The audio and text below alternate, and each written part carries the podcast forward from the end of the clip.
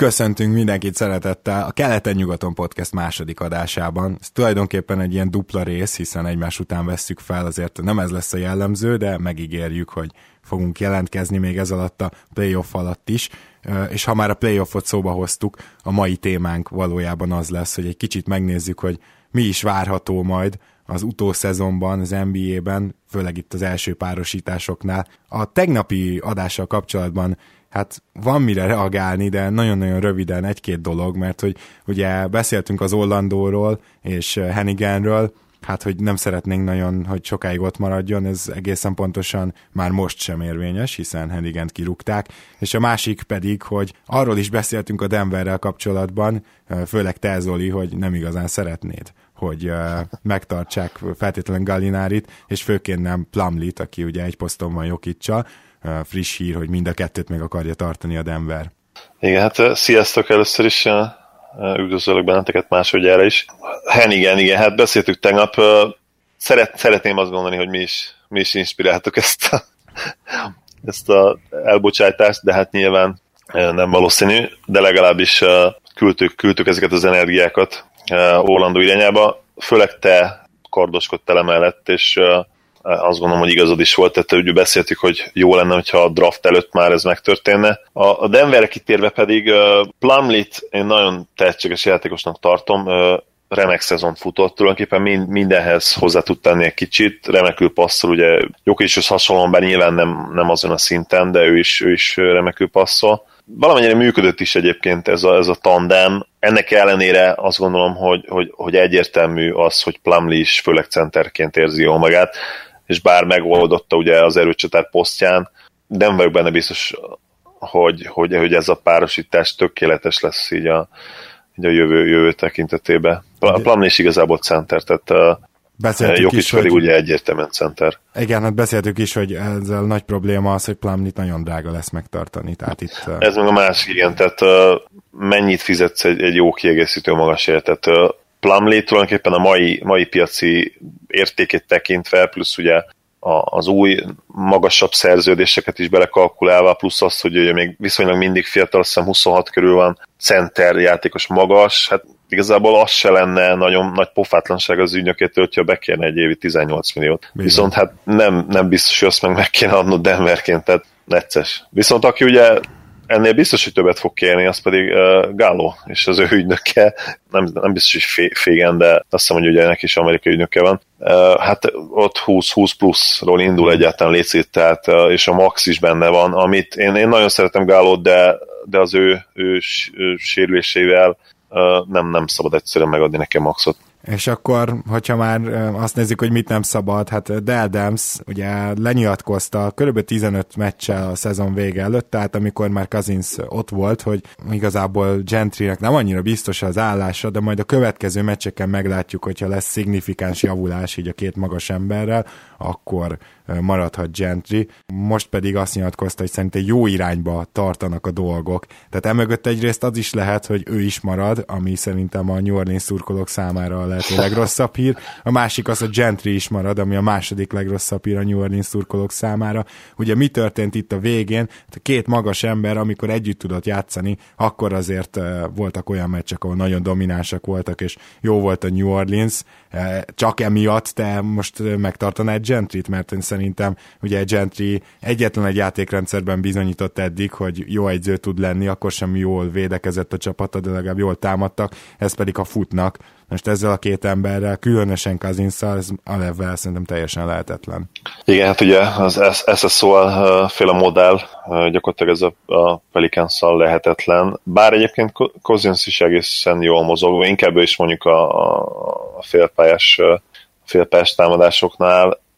Igen, hát jogos, jogosnak érzem a felvetésed. Én, én is azt gondolom, hogy, hogy új, új, edző, új edző után kutatnék, és, és megpróbálni egy olyan, olyan rendszert felépíteni erre a két magasra, akik valóban Davis nyilván egyértelműen korszakos tehetség, de tehetséget nézve egyébként Cousins is, Cousins is mindenképp kimagasló, a tényleges teljesítménye szerintem nem éri el ezt a szintet, mint, amit, mint amire a tehetség egyébként predestinálna, de az biztos, hogy fel lehet építeni rájuk a mai NBA-ben is egy, egy olyan, egy olyan rendszert, ami működik, főleg azért, mert egyébként mind a ketten kiváló atléták. Hát ez nagy kérdés lesz, hogy ez Adams és Gentry párosa alatt létrejöhet-e, ugye akkor ezek szerint a te véleményed is az, hogy nem, és az enyém is, de most egy picit talán akkor evezzünk át a hírekről. Ha a PO párarcokat nézzük, akkor ebben az évben már több podcast is előjött ugye külföldi oldalakon, amik beharangozzák, és nem sok meglepetést hallottam, meglepetés tippet. Igazából egyetlen egy van, amire azt mondják az emberek, hogy igen, az lehet fordítva, tehát úgymond a nem hazai pályán kezdő csapat nyerhet, ez pedig a Clippers Jazz, most én erre nem mondanám feltétlenül, hogy meglepetés, mert nem tartom annak, hogyha a Clippers itt kikap. Ez egy két hasonló erősségű csapat. Van-e szerinted ezen a párosításon kívül olyan párharc, amiben van esélye a meglepetésnek? Nagyon-nagyon kedvelem a, a, a Torontót, de ott talán érzek egy minimális esélyt arra, hogy meglepetés legyen, de, de ott se olyan szinten, hogy mondjuk, a, hogy a Milwaukee nyerni tudna. Az a baj a Torontóval, hogy ők hajlamosak arra, hogy az olyan, olyan szériákat is kicsit nehezebbé tegyék, amely, amely egyébként abszolút nekik áll, és ez is egyértelműen nekik áll. Tehát ha itt is úgy mondanám, hogyha tippelem kéne, én azt, én azt tippelem, hogy, hogy nyer a Reps 4 1 viszont az, az igazság, hogy, hogy ők, ők tényleg hajlamosak kicsit nehézét tenni maguknak a dolgokat, de én egyébként abszolút szimpatizálok velük, és szeretném azt gondolni, hogy ezt kinőtték, és nagyon remélem, hogy, hogy az új, új igazolások is ebbe az irányba terelték őket. És egyébként Jonas is az első körökben, meg ugye egyébként is a play nagyon-nagyon hajtós szokott lenni, tehát ő iszonyatos módon lepattanozik, és elég jól szerzési pontokat. Igazából nem szól semmilyen mellett, kicsit talán Giannis szerepe miatt gondolom azt, tehát ő olyan elképesztő evolúció mentett ebben a szezonban, hogy, hogy benne talán benne lehet, tehát inkább, inkább igen, innen fognám meg, hogy talán Giannis lehet az, aki kicsit átíratja az előzetes erőviszonyokat. Ugye egyébként Boston Chicago-nál nem várok meglepetést, Cavs Spacersnél szintén nem, annak ellenére, hogy a Cavaliers erősen dadogott a vége felé. Mondjuk úgy, hogy nem tolták 100%-ra ezt az alapszakaszt a végét, Igen. meg még talán 50 Talán még egyébként a Wizards Hawks az, ahol, ahol, ahol el tudom képzelni, hogy, hogy meglepetés legyen. Annak ellenére, hogy azért a Wizards ugye 3-1-re megnyerte az alapszakasz párharcot, Páran egyébként a, a Warriors Portland is említették, ugye a, a Blazers nagyon-nagyon jó statisztikákat hozott Nurkic leigazolása óta, viszont ugye Nurkic sérüléssel ugye kiszállt egy pár hétre, és nem vagyok benne biztos, hogy teljesen egészséges lesz, bár ugye előzetes hírek szerint játszik, plusz, hogyha tényleg, még, még ha legjobb Blazert vesszük is, tehát az se biztos, hogy, a, hogy egy Warriors nem tudja őket megoldani, még ezt a legjobb vező Blazers sem mondjuk négy vagy öt meccsen. Spurs megoldja Memphis, bár ugye tradicionálisan szenvednek ellenük, tehát most is szenvedni fognak, de azért egy szenvedős öt meccsen szerintem tovább mennek. A Rocket szerintem megoldja a Thunder, de erről is nyilván fogunk beszélni, ez egy pikáns párharc lesz. És igen, valóban, tehát hogyha már így gyorsan visszaérünk a Clippers jazzre, szerintem itt nem lenne meglepetés uh, semmi, tehát uh, azt hiszem, hogy az utolsó meccsekig küzdöttek azzal, hogy, hogy kinek legyen a jobb mérlege különösen azt nézve, hogy a Jazz milyen jól védekező csapat, és hogy a Clippersnek pont az ilyen csapatokkal szokott problémája lenni.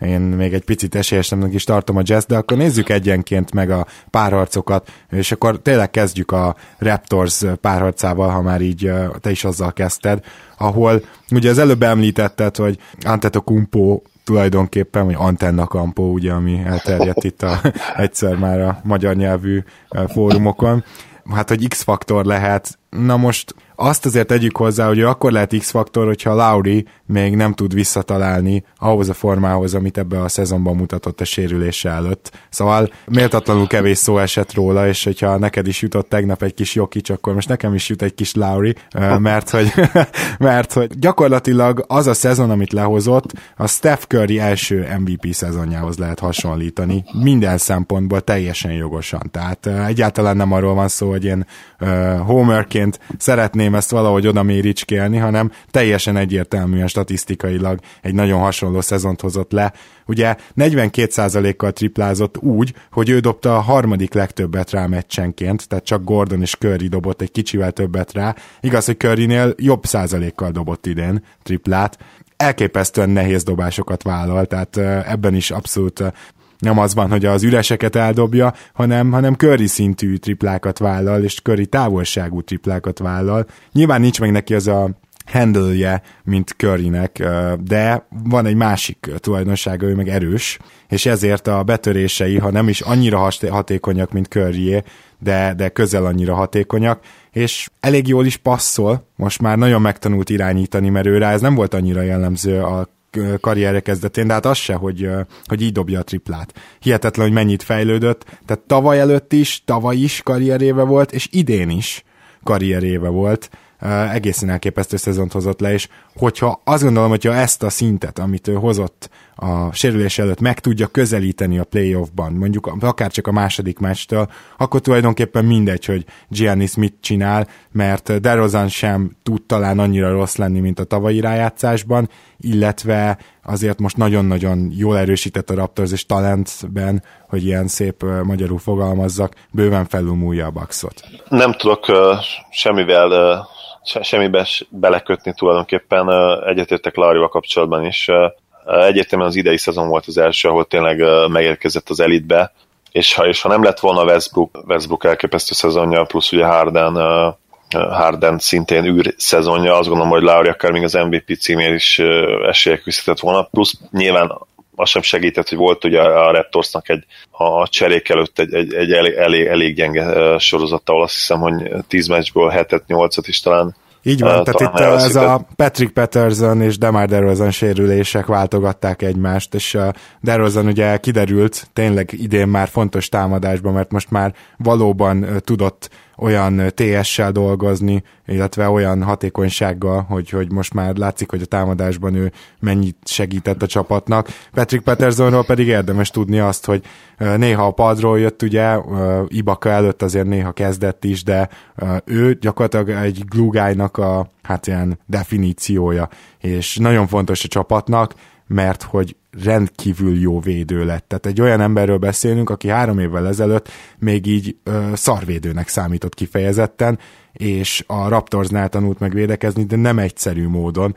Uh, még annak ellenére is, hogy nem is dobja annyira jól a triplákat, ami az ő fegyverő, egy stretch for alapvetően, a védekezésével akkora impact a csapatnak, hogy például az ő hiányát is nagyon megérezte a Raptors, ugye erre nagy gyógyír Ibaka. Igen, egyetértek Peterson kapcsolatban is, én nagyon-nagyon kedvelem az ő játékát, Pat, Patman, ugye, ahogy némelyik szurkoló elkeresztelte őt, és ő egyébként tetszett is neki ez, és tweetelt is, azt hiszem az egyik képet a, a Batman maszka az arcán.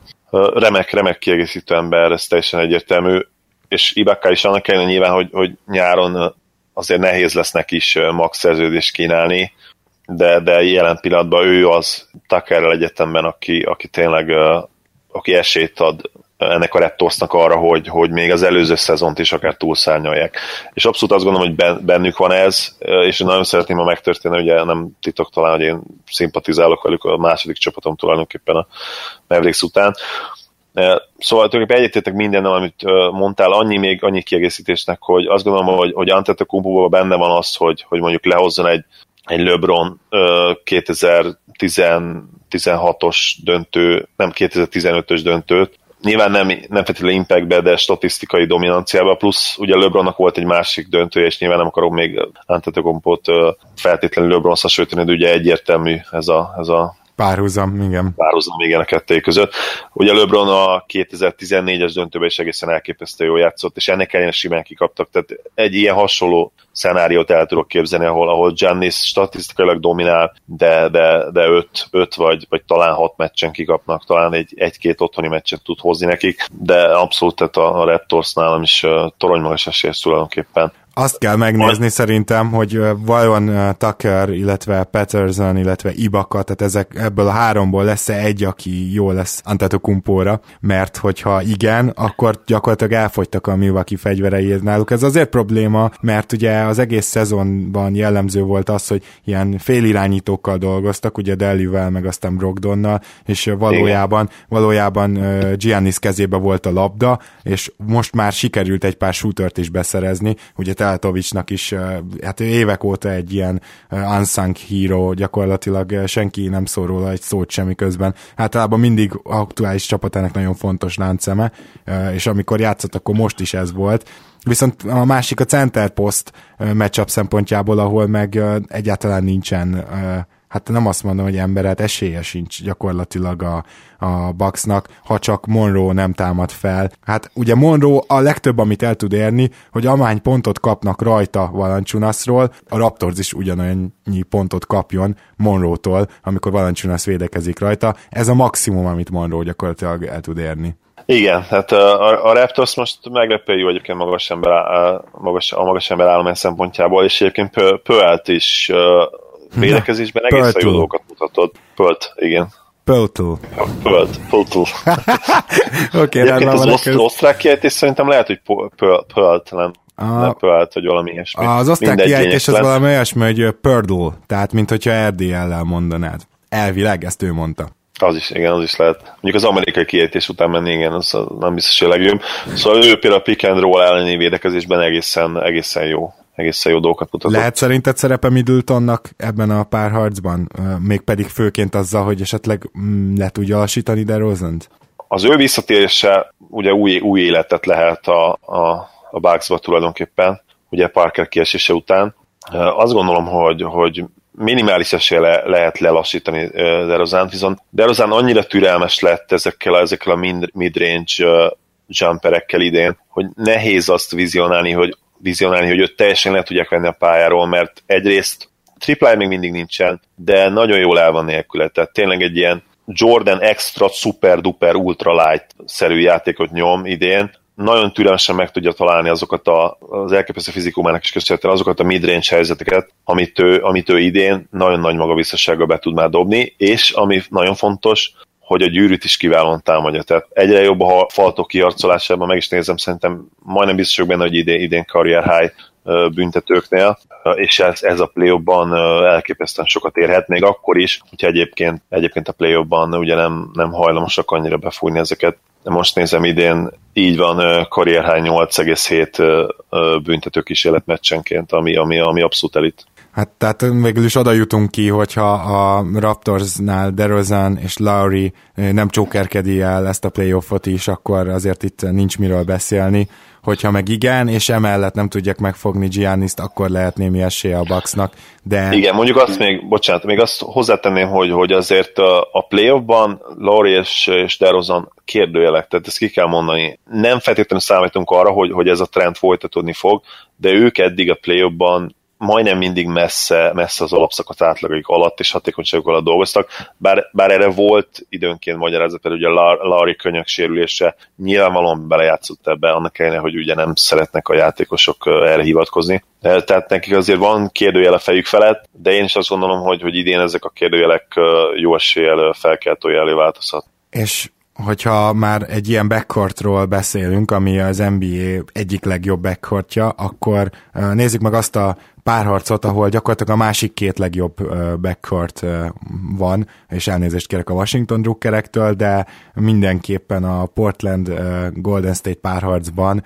a kis embereken dőlhet el a dolog, és egészen elképesztő belegondolni, hogy Durant még ott van X-faktorként. Egyébként talán kicsit nem is rossz Durantre így gondolni, mert most ha megnézzük azt, hogy ő hogy illeszkedett be a Golden State Warriorshoz, akkor azt tapasztalhatjuk, hogy elképesztően jól. Ő megszokta ugyanis, hogy nincs állandóan a kezében a labda Westbrook mellett, és bizony az ő hatékonysága az hihetetlen volt ebbe a szezonba, tehát én szerintem oltány szezont hozott ilyen szempontból, hatékonyság szempontjából, és emellé még kiderült az is, hogy ő Bogut helyett is Bogut lesz gyenge oldali besegítő védekezéssel, illetve egy az egyes védekezéssel, hihetetlen sokat segített ennek a csapatnak, hogy ne érezzék meg azt, hogy védekező emberek mentek el, úgyhogy Durant egy igazi X-faktor lehet akár a bajnoki címig. A támadásban bemutatott hatékonyságával kapcsolatban én abszolút nem lepődtem meg. Neki voltak már azt hiszem az OKC-ben is 65%-os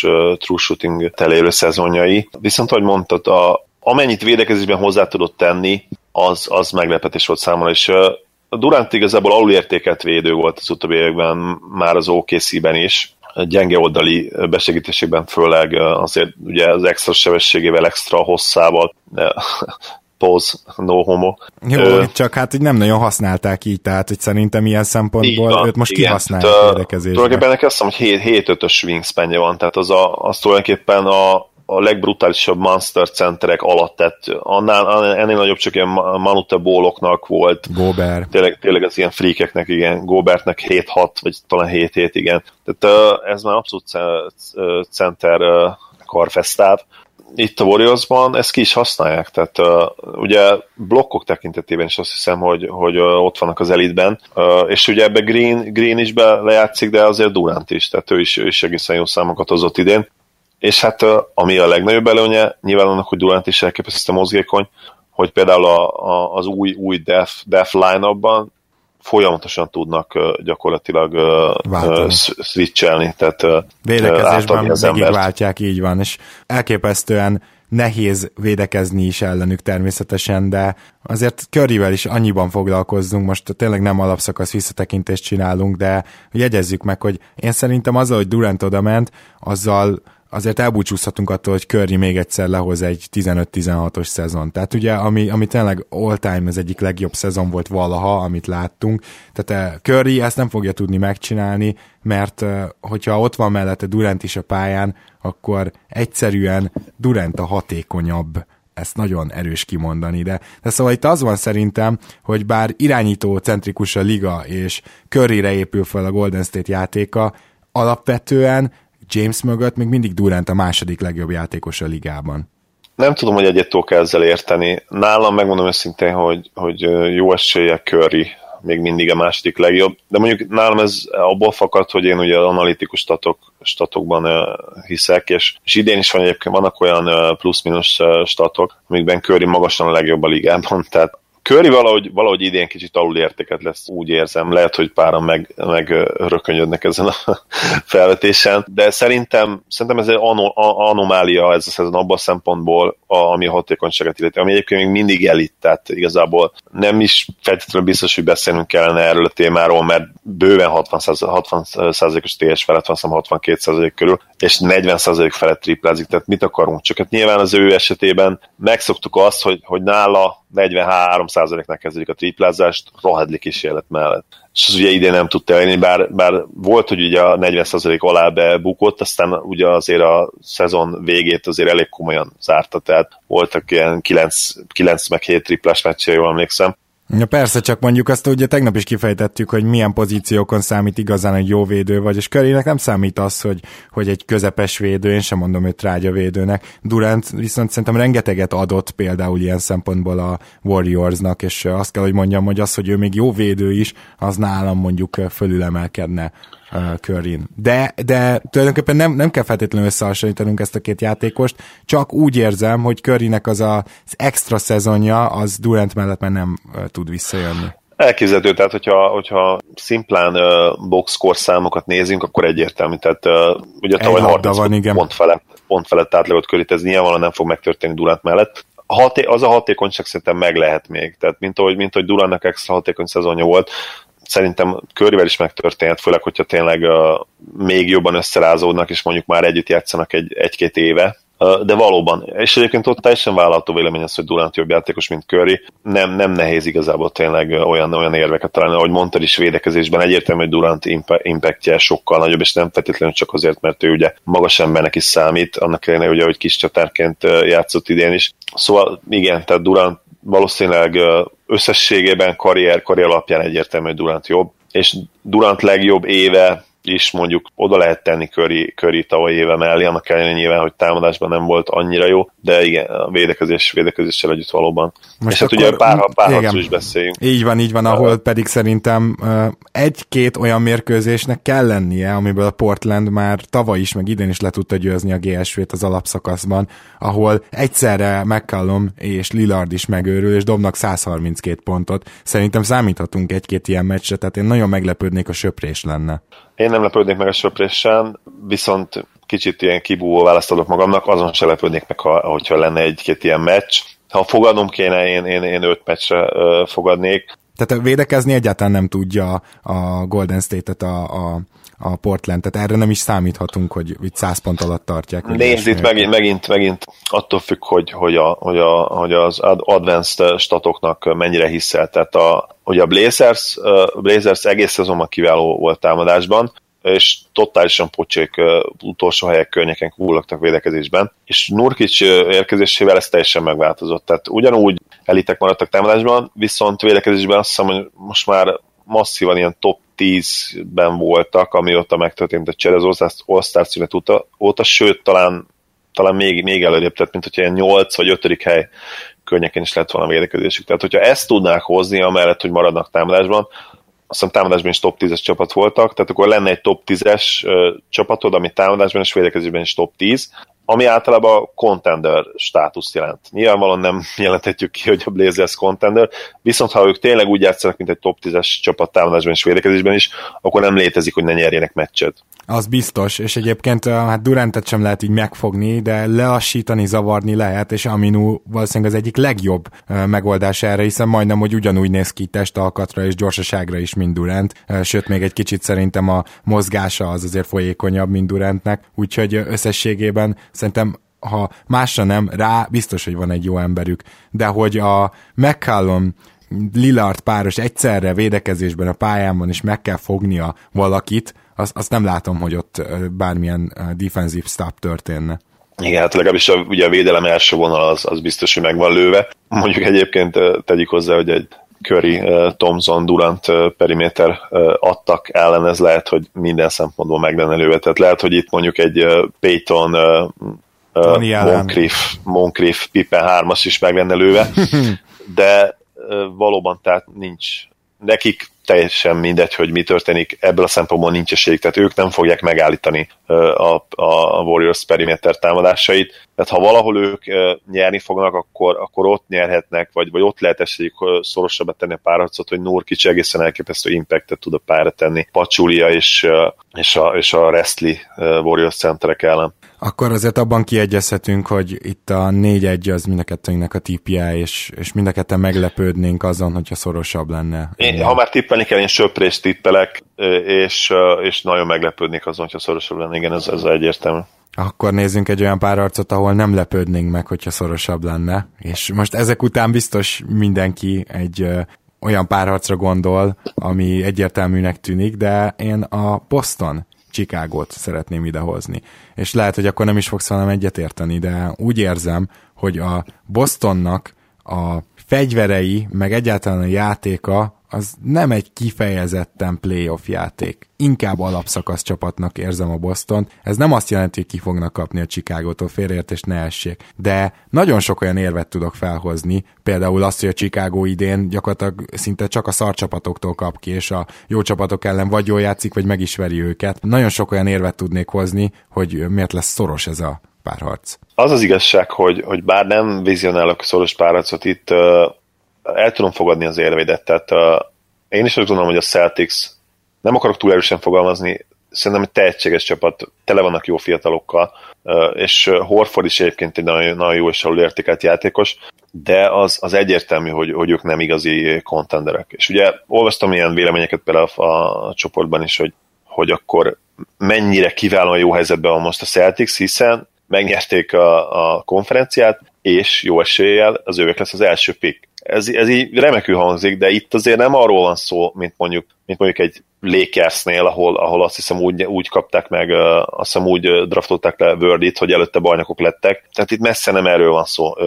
Egyrészt kelet, főleg a keleti élmezőnyek kicsit felhígult idén, legyünk őszinték, nem volt olyan igazi uh, csapat, aki dominált volna. Cavaliersben ez nyilvánvalóan benne van, és hogyha fogunk róla beszélni, hogy ott van ez a playoff switch, amit ugye be tudnak kapcsolni, vagy, vagy sem, de, de mégse volt olyan csapat, amelyik dominált volna elől. És a Celtics sem ilyen, és én is azt gondolom, hogy ők, ők még egy formálódó csapat, amelynek szerintem nincs esélye semmi esélye nincs a bajnoki címre, tehát gyakorlatilag kijelenthetjük ezt. Ami furán hangozhat, mert igazából a döntőbe bejuthatnak, és nyilván sokan úgy vannak vele, hogy ha már mondjuk bejutnának a döntőbe, akkor hát milyen ökörséget beszélek, hogy nincs esélyük de én is azt gondolom, hogy mégis ez a helyzet. Tehát, hogyha valaki például egy kis előre szaladtam, valaki keletre bejut, akkor is lesz esély az a Kers és a Raptors uh, matchup, uh, matchup specifikus dolgok miatt. Szóval igen, tehát egyetértek, nem lepődnék meg én se azzal kapcsolatban, hogyha, hogyha a Bulls szorosra tenni a párarcot. Ugyanakkor a Bulls annyira, annyira fura kéttartós csapat idén, hogy van egy, van egy zseniális játékosuk Butler, de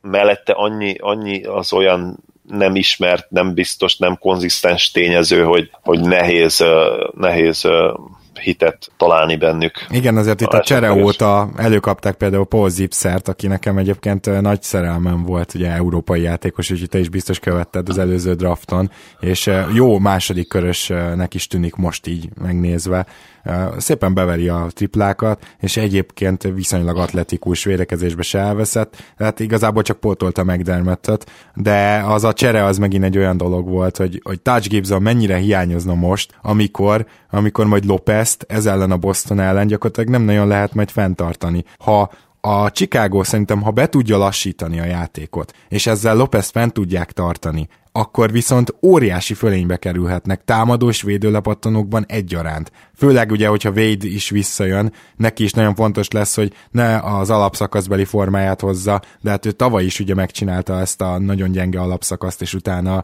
hihetetlen playoffot. Hogyha idén is be tudja magát kapcsolni, mert ugye úgy tűnik, hogy ő visszatér a playoffra, akkor és le is tudják lassítani a játékot, akkor nekik nagyon sokat érhet, hogy gyakorlatilag minden lepattanó az övék lesz, és ez nagyon sok possession, ugye, pluszba.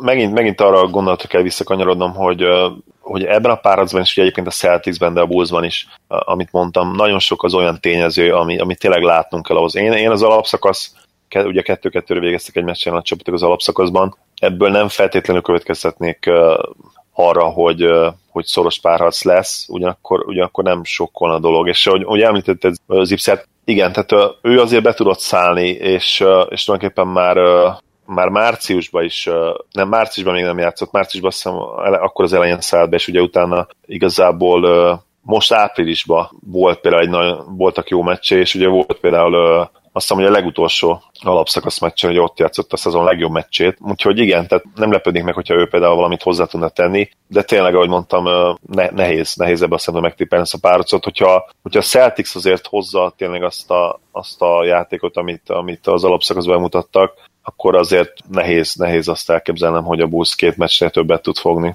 Igen, ez a két meccs, ez, ezt el tudom én is képzelni. Én mégis egyébként 4-3-at tippelnék, aztán lehet, hogy nagyon pórul járok, de, de nem, nem tudok még hinni a Bostonba, most kell nekem egy ilyen széria. Pont, pont a kiismeretetlen Bulls ellen, hogy jobban elhiggyem őket. Az biztos, hogy ugye a, a Bostonnál egy ember van, akit nagyon meg kéne fogni, persze ez nem sikerült az egész ligának se, de a Bullsnak sincs embere Thomasra, ellentétben Butleren gyakorlatilag váltogatni tudja Smartot, meg Crowdert, sőt akár Bradley-t is, majd Brad Stevens, és hát arról se feledkezzünk meg, hogy ami miatt igazán rossz lehet ez a 4-3-as tippem, az az, hogy az egyzők között szakadéknyi a különbség. Hoiberg nálam megint csak egy olyan egyző, ugye tegnap is beszéltünk egy-kettő egyzőről, akinek mennie kellett volna idén, hát én Hoiberget is már réges-rég elküldtem volna. Igen, ő se, ő se bizonyította az eddigi pályafutás alatt azt, hogy, hogy komoly NBA szintű edző lehetne, de legalább most már nincsenek szív problémái remélhetőleg, mert hogyha, hogyha nem jönnek majd az eredmények, ugye még ez is probléma lehetne neki. Van egy olyan párharcunk is, ahol azt gondolom, hogy csak az egyik egyző ütközhet problémába. Ez pedig majd a Cavs és az Indiana összecsapása, amelyiknél hát azt mindenképpen elmondhatjuk, hogy Tyron Lue-nak egyetlen egy feladata van, hogy ezt valahogy ezt a playoff switchet bekapcsolja, de lehet, hogy ez inkább LeBron James feladata. Mert ő magán biztosan befogja, hogy a többieket is fel tudja hozni. Az eddigi tapasztalatok azt mutatják, hogy igen. Az a helyzet, hogy James most egy olyan alapszakasz futott, ezt kicsit úgy fogalmaztam meg magamban, amikor uh, én is gondolkoztam, hogy ki lehetne igazából jogosan az MVP, és én még mind a mai napig azt mondom, hogy Jamesről teljesen legit beszélni uh, ebben a tekintetben is, de valahogy úgy tud ilyen alapszakaszt futni, hogy, hogy beszélgetünk róla, mint esetleges MVP jelölt, hogy valójában egy ilyen 50-60 százalékon pörög, és hogyha megint, megint fel tudja magát kapcsolni a playoffra, és magával rántja a többieket is, akkor az Indiánának nem nagyon lesz eszköze megfogni ezt a Cavs-t. Igen, én azt mondanám, hogy ha, ha valahol pihent LeBron, az az egyetemen védekezés volt, tehát a támadásban egészen kiváló szezon futott. Azt is mondhatnám, hogy tulajdonképpen az ő támadásban az ő peak szezonjaival hasonló, fix szezonjaihoz hasonló volt az idei. Ugye az eddigi kimagaslóan két legjobb szezonja neki ugye a, a 2012-13-as és a 2013-14-es alapszakaszok voltak, ahol ugyan nem átlagolt annyi pontot, mint előtte, ugye voltak 30-31 pontos átlaga is a pályafutás elején, viszont egészen brutális hatékonyságot hozott, gyakorlatilag center szintű hatékonyságot, olyan hatékonyságot ért el, amit tényleg általában csak zsákol, zsákoló emberek érnek el, és idén, idén ezt megközelítette támadásban. Ugye, ha az advanced statokat, megnézzük, idén gyakorlatilag 62%-os TS-e dolgozott, ugyan, ami ugyan eltörpült a 65 és a 64%-os 2012-13 és 2014 szezon mellett, de, hát de azért ez is elmebeteg dolog, tehát ezt tegyük hozzá. Szóval ahol, ahol ő igazából pihizett, az, az a védekezés volt, és ez egyébként kicsit bevallottan is megtörtént, és valószínűleg amikor, amikor látják rajta a társak, akár csak így nem is feltétlenül tudatosan, de a tudatalat, tudatalat tudják azt, hogy ő sem szakadnak a pályán védekezésben, akkor elképzelhető, hogy, hogy a többiek követik. És hát a Cavs-nek idén a védekezés egy totális módon szétesett. Tehát már tavaly, tavaly se voltak egyébként elit védekezések az alapszakaszban. De rájátszás, igen. Ott a nagyon igen, és az alapszakaszban is azért 10 14-ek voltak, vagy valahogy így, és aztán rájátszásban top 5, de hát idén meg gyakorlatilag majd, hogy nem azt hiszem, hogy 20. hely környékén vannak védekezésben. Az Indiánának szerintem ez lehet a reménye, hogy nem tudja időben esetleg a playoff kapcsolót felkapcsolni James és a csapata. Paul George az, akiről mindig az itt eszembe, hogy ő úgy csak talent szinten top 10-es játékos, de sosem hoz szinte top 10-es szezont. Ez nagyon érdekes. Én azt gondolom, hogy ő talán nem tud annyira hatékony lenni, mint a többi sztár, és ahhoz, hogy ő igazán hatékony legyen, valószínűleg kellene mellé még valaki és nem igazán találták ezt meg Jeff Teague-ben, és azt is tegyük hozzá, hogy nagyjából ugyanolyan alapszakaszt le az Indiana, mint tavaly. Ez pedig azért fontos, mert elvileg egy jobb támadó csapat szeretett volna lenni. Egy kicsit sikerült, de pont most a playoffban lesznek gondjaik, mert tavaly ugye meg tudták szorítani a Raptors-t azzal, hogy George Hill őrületeset védekezett Laurin, és uh, ugye Paul George is DeRozanon, most gyakorlatilag nincsen Paul George-on kívül jó védő, ugye van ez a klasszikus jó blokkol, de nem annyira jó védő, mint Whiteside, ugye valami ilyesmi Turner is. Hát ez a csapat én szerintem levédekezni nem fogja tudni a cavs még az alapszakaszbeli Cavs sem, nem hogyha feljebb kapcsolnak. Georgia kapcsolatban az érdekes, hogy azt gondolom, hogy pár évvel ezelőtt ő már egy kicsit túlérték, túlértékelté vált, és most tanában kezd úgy igazából ez lecsengeni, és, és a, a szurkolók rájönnek az ő valós értékére. Ő egy kiváló fegyverhordozó lenne, azt gondolom, egy bajnokcsapatban, de az a probléma, hogy, hogy itt a kezébe adták a, a fegyvert, és megkér, megkérték rá, hogy vezess minket, amire ő egyszerűen nem alkalmas. Tehát azzal a hatalmas volume mellett, a, amit neki ahhoz hoznia kéne, hogy ő tényleg első számú opció legyen, amellett ő már nem tudja tartani ezt a, azt, a, azt a hatékonyságot, amihez kellene, és, és emellett még mindig, annak ellenére, nagyon sokat fejlődött a labdakezelése, ő még mindig nem az a játékos, akinek a kezébe odaadhatod a labdát, és mindig pozitív eredményeket várhatsz, főleg nem a playoffban, amikor ugye a, az egész pályás játék kicsit átmegy ugye egy ilyen half-court félpályás játékba időnként, és, és kellenek azok, azok a biztos szet, szetek az edzők repertoárjába, ahol, ahol van egy játékos, aki ezt tényleg oda tudja dobni a labdát, és, és ő ezt abszolút megoldja magabiztossággal a legkérezetebb pillanatokban is, és George nem ez, nem ez a játékos. És azt gondolom, hogy egyébként Hill lényegesen hasznosabb és jobb játékos, mint Tig, és ez ki is derült idén, ugye a jazzben egészen elképesztő szezont nyom Hill, fogunk még beszélni róla.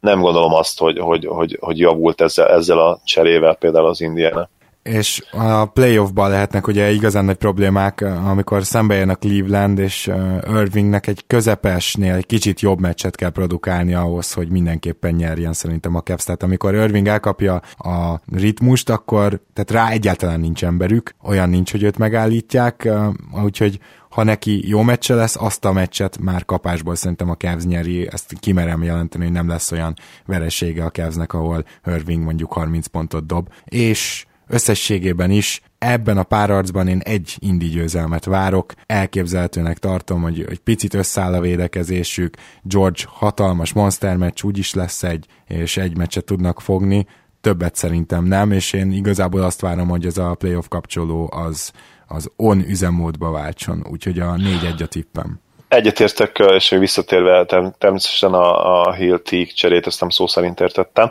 hanem ugye csak, csak arra gondoltam, hogy egy, ebből a szempontból egymást váltott a két játékos.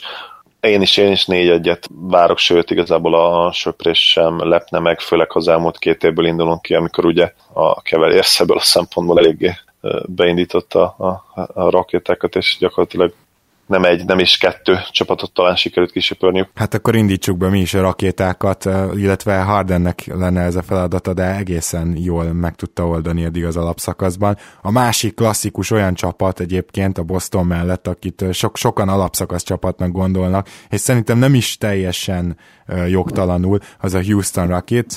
Tulajdonképpen ez a Houston OKC párosítás, ez biztos, hogy a narratívában arról fog szólni, hogy James Harden és Russell Westbrook összecsapása. Ugyanakkor pontosan tudjuk mi is, és az egyzők is, hogy ők mire képesek, mit tudnak hozni, és hogy mennyire gyakorlatilag lehetetlen őket lelassítani, bár nekem meggyőződésem, hogy Westbrookot jobban le lehet majd egy playoff meccsen, de az egyzőknek a kirakós többi részét kell majd jól összerakni ahhoz, hogy valaki pozitívan jöjjön ki, és, és a Houstonnak sokkal több a fegyvere. Hiába, hogy D'Antoni rendszerben védekezni, hát nem, nem igazán lehet elvárás velük szemben, de egyszerűen annyi fegyverük van, amire nem hiszem, hogy az OKC-nek lesz válasza.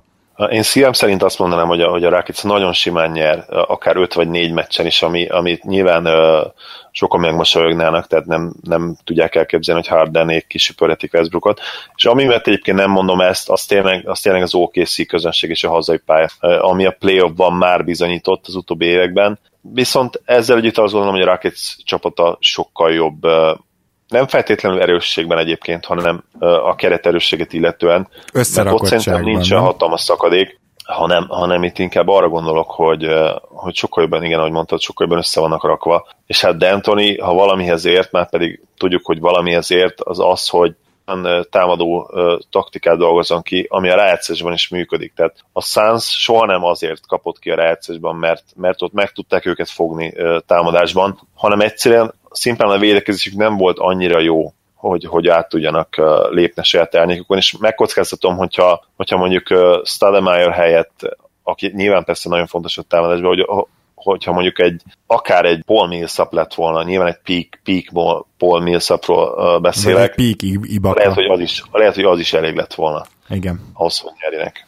Igen, hát ez nekem is nagy szívfájdalom, most így visszatekintve arra az időre, hiszen engem ők vonzottak be nagyon durva szinten az NBA-be, ugye a Seven Second or Less Suns, de D'Antoni most ugye Hardennel nagyon hatékonyan ismét tudja csinálni ezt a rendszert, és ebben a párharcban azért azt lássuk be, hogy az OKC valószínűleg lassítani akarja, tehát nem, nem mernek majd rohanni a raketszel, mert az nekik nagyon rossz, lassítani akarja ezt a párharcot, minden egyes meccset, és rengeteg Russell Westbrookot, még a szokásosnál is lehet, hogy többet láthatunk, nem lepődnék meg, hogyha az 50%-ot megkörnékezni a usage Westbrooknál, tehát ezt tényleg komolyan mondom, és összességében nem hiszem, hogy ez eredményre tud majd vezetni, én szerintem most lesz egy pár hihetetlen Westbrook meccs, de én azt gyanítom, hogy most, most igazán nagy szenvedéseket is láthatunk majd tőle.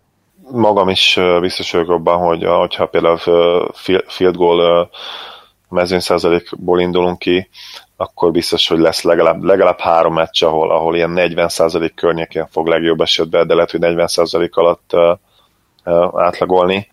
Ugyanakkor Harden sem egyébként az a hatalmas playoff fenomén eddigi pályafutása alatt, viszont azt gondolom, hogy a két, a két csapat közötti uh, uh, repertoárbeli különbség, és, és azt tényleg, hogy az a taktika, amit a Rockets játszik, tökéletes erre a keretre. Uh, és ez szerintem a rájátszásban is legalábbis itt az első körében biztos, hogy ki, ki fog jönni. Míg, míg az OKC úgymond ez a one man band stílusa nem feltétlenül, tehát főleg támadásban nyilván, nyilván az OKC jobb, jobb védőcsapat, de az az igazság, hogy támadásban nem tudtak felépíteni senkit igazán erre a szezonra Westbrookon kívül, és, és ez a rájátszásban, a rájátszás előtt ez nagyon-nagyon rossz jel. Tehát még, még, egy, még egy Oladipót talán említhetnénk, aki viszonylag normális számokat hozott, de nála se láttad azt, hogy nem volt szerintem olyan meccs a szezonban, a, amit ő, amit ő hozott volna le, ahol, ahol egyáltalán lett volna esélye arra, hogy ő lehozza azt a meccset. Az is az a leghatékonyabb, és négy négy Duncanék vetették ezt fel, hogy ő neki mindenképpen pályán kell lenni abban a, nem tudom én, 8 percben vagy annyiba sem, amíg Westbrook nincs, mert ő is akkor a legjobb, hogyha a kezében van a labda, Westbrook mellett neki egyáltalán nincs a kezében a labda, és az már kiderült egyébként Orlandóban is, hogy el tudja kapni a triplákat, és néha vannak ilyen jobb időszakai, de egyébként húzamosabb ideig, tehát ő, ő nem egy spot-up shooter, ezt, ezt semmiképpen nem mondhatjuk el róla. Igen, az a baj, hogy ő nem, ő nem egy sharp shooter, és nyilván ez, ez az, ugye az egész ókészi keretre érvényes, tehát gyakorlatilag nincs egyetlen elit tripla dobolyuk se, kis, kis túlzás nélkül ki lehet jelenteni, és és aki pedig be tudná dobni, az valószínűleg nem játszik annyit, hogy, hogy, hogy ilyen impact, impactja lehessen. Azt hiszem az argent, argentin srác Abrines például ő talán, mint hogyha egész jó triplezze, nem megmondom, hogy megnézem most. Az az igazság, hogy tényleg nincs. Tehát ha, ha, ennek a csapatnak komoly spacing, spacing lenne, ha lennének olyan játékosaik, akik tényleg be tudják dobálni a triplát, az egész játékoknak teljesen más dimenzió lenne. Igen, Abrines azért 38%-kal beverte idén a triplákat, megkockáztatom, hogy szerintem ezzel talán ő a legjobb triplázójuk, de hát ugye ő meccsenként 15 percet játszik, és, és az alatt 3,6 triplát rámel. Szóval ez se, ez se tud kijönni igazából, mert nincs pályán eleget ahhoz, hogy ez számítson. Teljesen más típusú párharc lesz a Grizzlies és a Spurs párharca. Ugye nekem a Grizzlies egyébként, hogyha már tegnap beszélgettünk ilyen csalódásokról, nagyon nagy csalódás, csak nem biztos, hogy tehetnek róla. Már a szokásos ilyen Grizzlies forgatókönyv kezdett alakulni az év elején, amikor Parsons gyakorlatilag még nem állt rendelkezésre az egyzőtáborban, és a Grizzlies elkezdte nyerni a rangadókat, közben pedig elkezdett kikapni gyengébb csapatoktól, tehát teljesen kiismeretetlen volt. Gyakorlatilag a, a, amit a Chicago csinált keleten, ők azt csináltak nyugaton. Mindezek mellett amikor Parsons visszatért, szerintem a reális elvárás az lett volna, tehát olyan reális minimum elvárás, hogy mondjuk egy-két hónapig szenved, és aztán mondjuk tegyük fel, hogy csak megközelíti a tavalyi Dallasi két hónapot, amit még Dallasban pályára lépett, és akkor ugye egy nagyon jó shootert kapott Dallas, aki egyébként tudja is leütni a labdát, szereti is, tud is passzolni, hogyha kell, tehát egy ilyen second ball handlert gyakorlatilag, és ennek közesen volt Parsonshoz. Tegnap emlegettünk pár játékost, akire így rásütöttük, hogy a liga leggyengébb játékosa volt. Hát Parsons messze menően, tehát ilyen Moody kategóriákban volt idén, amikor játszott, gyakorlatilag csak negatív impactja volt a meccsekre, és így nagyon nehéz nyerni, és a Grizzlies egyébként szerintem meg is szenvedte ezt az időszakot, mert egyszer sem tudtak igazán összeállni, és még most sem, még most is, amikor volt egy két-három meccses győzelmi sorozatuk, utána jött négy vereség, egyszerűen nem bírnak összeállni erre a szezonra. Fizdél egyző is kérdés, hogy most akkor az ő hibája vagy nem, de, de nem sikerült még a rotációt sem igazán kialakítani. Ez egyébként rendkívül ritka, hogy 82 meccs alatt el lehessen ezt mondani, hogy, hogy igazából nem volt fix rotációja, főleg kettes-hármas poszton egy csapatnak. Igen, hát hogyha egy, egy olyan analógia jutott eszem, hogy a Grizzlies tipikusan az, mint hogyha egy olyan, olyan ismerős lenne, aki, akinek mindig vannak jó ötletei, akiben tudod, hogy ott, ott lenne a potenciál, hogy valamit elérjen az életben. Mindig megpróbálkozik ezzel az a belevág dolgokba, de valami, valami mindig keresztbe tesz a terveknek. Igen, és ez teljesen szemben áll a Spurs, ha belegondolsz. Tehát ez meg pont Igen. fordítva, hogy nem igazán látom, hogy milyen jó ötletei vannak, de valahogy mindig bejön neki. Igen, ott valahogy mindig, mindig jól sikerül, és hát a Parsons uh, szerződése, mint említettél, meg úgy egyébként a játékát, hát az teljes katasztrófa, eddig nem lehet más jelzőt használni rá. Hogyha, hogyha ez nem, nem javul valamit jövőre, akkor kijelent, lehet, hogy kijelentetjük majd, hogy Parsons pályázhat a minden idők legrosszabb szerződésének a, a címére. Igazából, ha így marad jövőre, akkor azt mondanám, hogy az lenne a becsületes, ha visszavonulna. Az tényleg komolyan. Tehát, hogy a, a csapattal Egyébként szemben igen. is a, a pénzt már megkapja, ugye. Hát mindegy, az biztos, hogy a Spurs egyértelmű esélyes ennek a párharcnak a pont a stabilitásuk miatt, de érdekes módon ugye, és az alapszakaszban kettő-kettőre végzett ez a két csapat, és ilyen hosszabbításos meccsek, mégpedig azért, mert ugye a Grizzlies-t uh, leatletizálni lehet. Tehát, hogy ahogy nagyon megvereted a Grizzlies-t, az az, hogy messzire pattan a labda a hármasoktól, és nem tudják már leszedni ugye a lepattanókat, ugye Randolph is néha kijött és elkezdett hármas dobálni, de azzal a Grizzlies még azt is elvesztette vele, ami megvolt, hogy elképesztően jó lepattanózó csapat volt, és idén már nem az, úgyhogy ráadásul ők is elkezdtek hármas dobálni, az ellenfelek is, sokkal kevés, kevesebb pattanót szednek le, Úgyhogy most itt összességében a Spursnél ettől annyira nem kell tartani, hogy az atletikusabb emberek lefutják őket, Uh, tulajdonképpen azt érzem, hogy emiatt lehet jó a Grizzlies, és nem lepődnék meg, hogyha hoznának két meccset, azon meglepődnék, hogyha a Spurs nem lépne át rajtuk.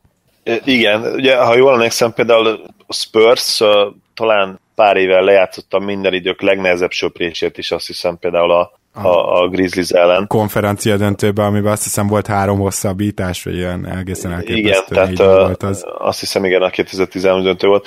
Tehát még, még ezeken, és egyébként tavaly is ugye kisöpörték őket. Hát mondjuk az Ennek a Grizzlies kellene... csapat az már egy ilyen déliga válogatott volt, szóval igen, azt, hát azt ne is vegyük ide, mert kérdés. az nem releváns, igen.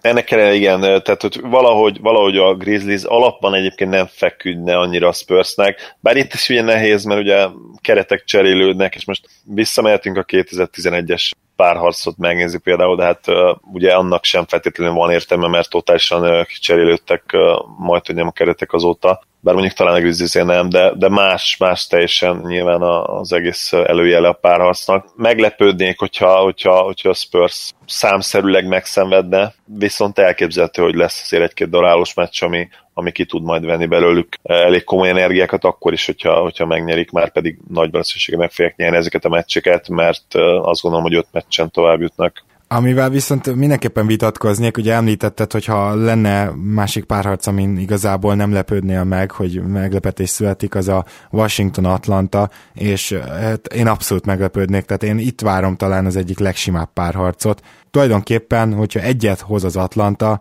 akkor, akkor szerintem már, már jók, és azért mondom ezt, mert az Atlantának nem sok szörnyű meccsap van ugye a Budenholzer rendszernek köszönhetően, de John Wall és a jelenlegi Washington az, az egy az egyben az. Tehát kezdjük ott, hogy egyáltalán ahol ők igazán jók, az a csapatvédekezés, de Wall kiválóan bontja meg, és ráadásul kiválóan fut. Tehát gyakorlatilag az Atlanta, hogyha egy ilyen Grizzlies-szerű csapatot kapna, aki ilyen félpályás támadásokat szeret vezetni, akkor sokkal nagyobb biztonsággal mondanám azt, hogy hozna pár meccset, a Washington elkezd rohanni, akkor az Atlantának esélye sincs, és egyetlen egy dolog miatt mondom mégis azt, hogy egy meccset várok a Hawks-tól, ez pedig az, hogy Budenholzer egy fantasztikus egyző, és ő a playoffban is fog tudni kísérletezni, mert ő mindig bátran nyúl a csapatához a PO-ban, ezt most már kijelenthetjük, és talán talán egy, maximum két meccset hozhat. De miért mondod azt, hogy itt szerinted akár még fordítva is lehetnek a dolgok? Az jösszek, hogy, hogy én nagyon kedveltem a két évvel ezelőtti Atlanta alapszakasz csapatot, úgyhogy valószínűleg ez inkább ilyen, ilyen, ilyen nosztalgikus báj, ami még itt él bennem velük kapcsolatban. Ugye 60 győzelmet számláltak először a franchise történetében, aztán persze nagyon, nagyon vertek őket a play-offban a Cavaliers, kisüpörte őket én is valószínűleg az játszott szerepet ebben az ez irányú reményeimben, mert valahol ezek remények is, hogy én is nagyon kedvelem Bodenholzert. Igen, tehát a száraz tények alapján nézzük, ugye a Washington eleve megnyerte a, a, a reguláris szezon szériát 3-1-re, nem sok minden szólna a, a Hawks mellett, ugye főleg, hogy Millsatnak problémái is voltak a térdével. Nehéz, nehéz elképzelni. Ennek ellenére én, én reménykedem benne, és mai napig szeretem az Atlanta játékát, és, Schröder nálam egy olyan játékos, akiben úgy mindig bízok, de lassan azért ott is el kell könyvelni, hogy, hogy hát ő, ő valószínűleg azért nem, nem, nem Isaiah Thomas az igazi Isaiah Thomas, a fogalmazhatok így reinkarnációja. Hát igen, és ráadásul ugye az, hogy megtanuljon dobni, arra most már azt mondom, hogy egy két-három évnél nincsen több, az, az, az tudná őt igazából felemelni, de hiába, hogy fiatal, Igen. egyébként nem hoz annyira jó döntéseket, tehát ez főleg egy Budenholzer rendszerben ez feltűnő, ahol könnyedén hozhatsz jó döntéseket, hiszen előre le van játszva a következő két-három másodperc legtöbbször, és aki, aki még ebben a rendszerben is így akadozik a döntéshozatallal, és a playoffban meg nem is akarom mondani, hogy ez mekkora baj lehet egy olyan védő ellen, mint John Wall. Igen, Schröder tipikusan az, aki, aki egy, egy a mozdulataival elhiteti veled azt, és, és, a, és a, a rendkívül látványos játékstílusával, hogy, hogy ő igazából egy sose látott tehetség, de ugyanakkor a tartalom, a konzisztencia nincs, nincs mögötte. Ami egyébként Volal is így volt az elején, és pont, hogy meg tudta ezt fordítani, és, és tulajdonképpen valóban elit játékos lett belőle, aki ugyan védekezésben egyébként egy kicsit túlértékelt, mert igazából egy szezonja volt, ahol tényleg nagyon-nagyon brutálisan oda tette magát védekezésben a 2013-as szezon, azt hiszem, ahol be is került ugye az All Defensive második csapatba, ennek ellenére túlértéket védekezésben, viszont Schröder pont tipikusan az, akit, az a játékos, akit tényleg ő, ő ő be tud majd csapdázni úgy, akit, akit bele tud vinni olyan szituációkba, ahol szerintem a, a német csődöt fog mondani, és, és, és lehet, hogy erre rá is megy majd a párharc, vagy legalábbis elmegy annak is az esélye, hogy, hogy szoros párharc lehessen. Pedig elképzelhető, hogy az Atlantának lettek volna jobb meccsapok ebben a rájátszásban, de, de még egyszer a Washington szerintem a lehető legrosszabb nekik. Viszont egy másik oldalon a 4-5, az ugye tényleg valójában azon lepődnénk meg, ha nem lenne szoros. Én most egyébként azt mondanám, hogy 2-4 a jazznek, így előjáróban mondom ezt, aztán, aztán mindjárt körbe is járhatjuk, hiszen mind a két csapatnak úgy érzem, hogy rossz meccsap a másik. És ez nagyon érdekes, feltételezve persze, hogy Favors nem bicegve jön vissza. Hát elvileg azt mondták ugye azok a hírek, hogy Favors jól érzi magát és játszani fog. Porra nem sok jobb ember van, mint Hill a Griffinre nem sok jobb ember van, mint Favors. A, a gyakorlatilag mindenféle emberre nem sok jobb center van, mint Gobert. Tehát itt most nem DeAndre Jordan-t akarom kiemelni nyilván, hanem, hanem egyáltalán, hogyha betör valaki. Viszont ott van a másik oldal is, hogy Haywardra meg Leba a Moot egy nagyon jó megoldás lehet, illetve ugye George Hillre is Paul, tehát vice versa, és hát még Radni Hood van, aki valamennyire tud támadást kezdeményezni a jazznél, de ugye tudjuk, hogy a jutaknak nem ez az erőssége. Éppen ezért kicsit kiolthatja egymást a két gárda, és én itt igazából egyáltalán nem ilyen Clippers-féle 120 pontos meccseket várok, hanem pont, hogy inkább ilyen jazzféle 80 pontos meccseket szerintem elképesztően nagy szenvedések lesznek, és ez a jazznek kedvez jobban. Igen, ha az egyéni meccsapokat végignézzük, akkor valóban, amit mondtál, hogy kiegyenlítettnek tűnnek, és és realisztikus felvetés az, hogy, hogy, mi, hogy oda-vissza tudnak egymásnak problémát okozni adott esetben.